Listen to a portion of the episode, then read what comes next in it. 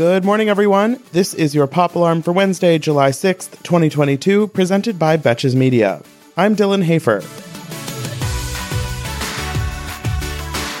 In relationship news that definitely doesn't feel like it was arranged through a publicist, it appears that Charli D'Amelio is dating Travis Barker's son Landon.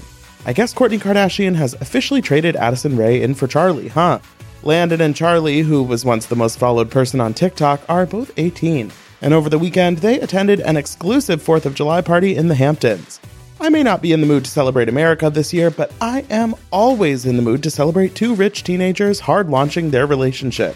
The party, which was at the Hamptons estate of Fanatics CEO Michael Rubin, was also attended by Charli's sister Dixie and her longtime BF Noah Beck, as well as Kendall Jenner and Devin Booker, who seemed to be back together after it was reported last month that they had broken up.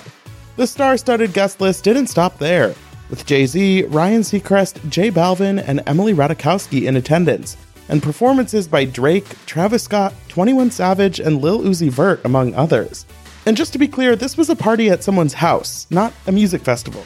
I really will just never understand what it's like to be rich like that.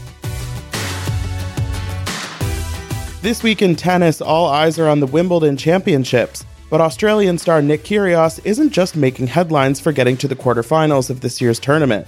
On Tuesday, it was announced that Kyrgios will appear in court next month to face a charge that he assaulted his ex girlfriend, a charge which could result in a maximum jail sentence of two years. For years, Kyrgios has been known in the tennis world for his on court outbursts, frequently getting into it with umpires, his opponents, and even spectators. And he's been in rare form at this year's Wimbledon, causing controversy each step of the way through the draw and racking up fines for unsportsmanlike conduct and audible obscenities after he spit at a spectator who taunted him and swore on court during another match. It doesn't seem that shocking that his aggressive behavior on the tennis court could transfer to other areas of his life, and in this case, he is accused of getting physical with girlfriend Chiara Passari during an argument in December of last year. A couple months before that alleged incident, there was another one, when Kyrgios and Passari were moved to separate rooms during their stay at a quarantine hotel upon returning to Australia from abroad, after they got in a serious argument.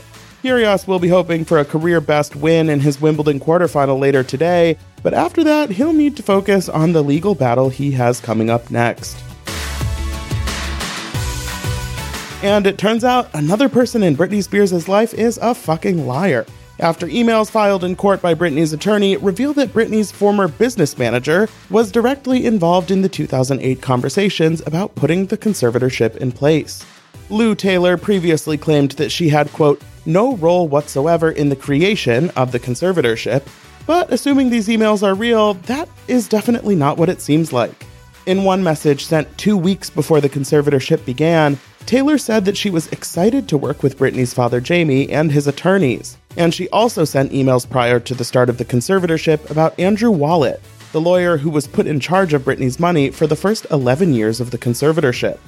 In response to the bombshell filing, an attorney for Taylor's company TriStar didn't question the authenticity of the emails, but said that they're misleading nonsense, and that, quote, cherry picked excerpts from emails cannot change the facts. If you're wondering why all of this is coming out now, in a deleted Instagram post from February, Britney vowed to, quote, sue the shit out of TriStar. And her attorney Matthew Rosengart has been investigating Lou Taylor, who has repeatedly ignored his requests to submit to a deposition.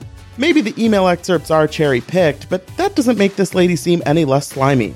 You gotta answer the questions if you wanna get off the hook.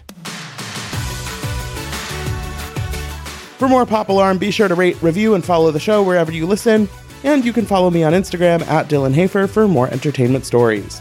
Until tomorrow, I'm Dylan Hafer, and now you're pop culture.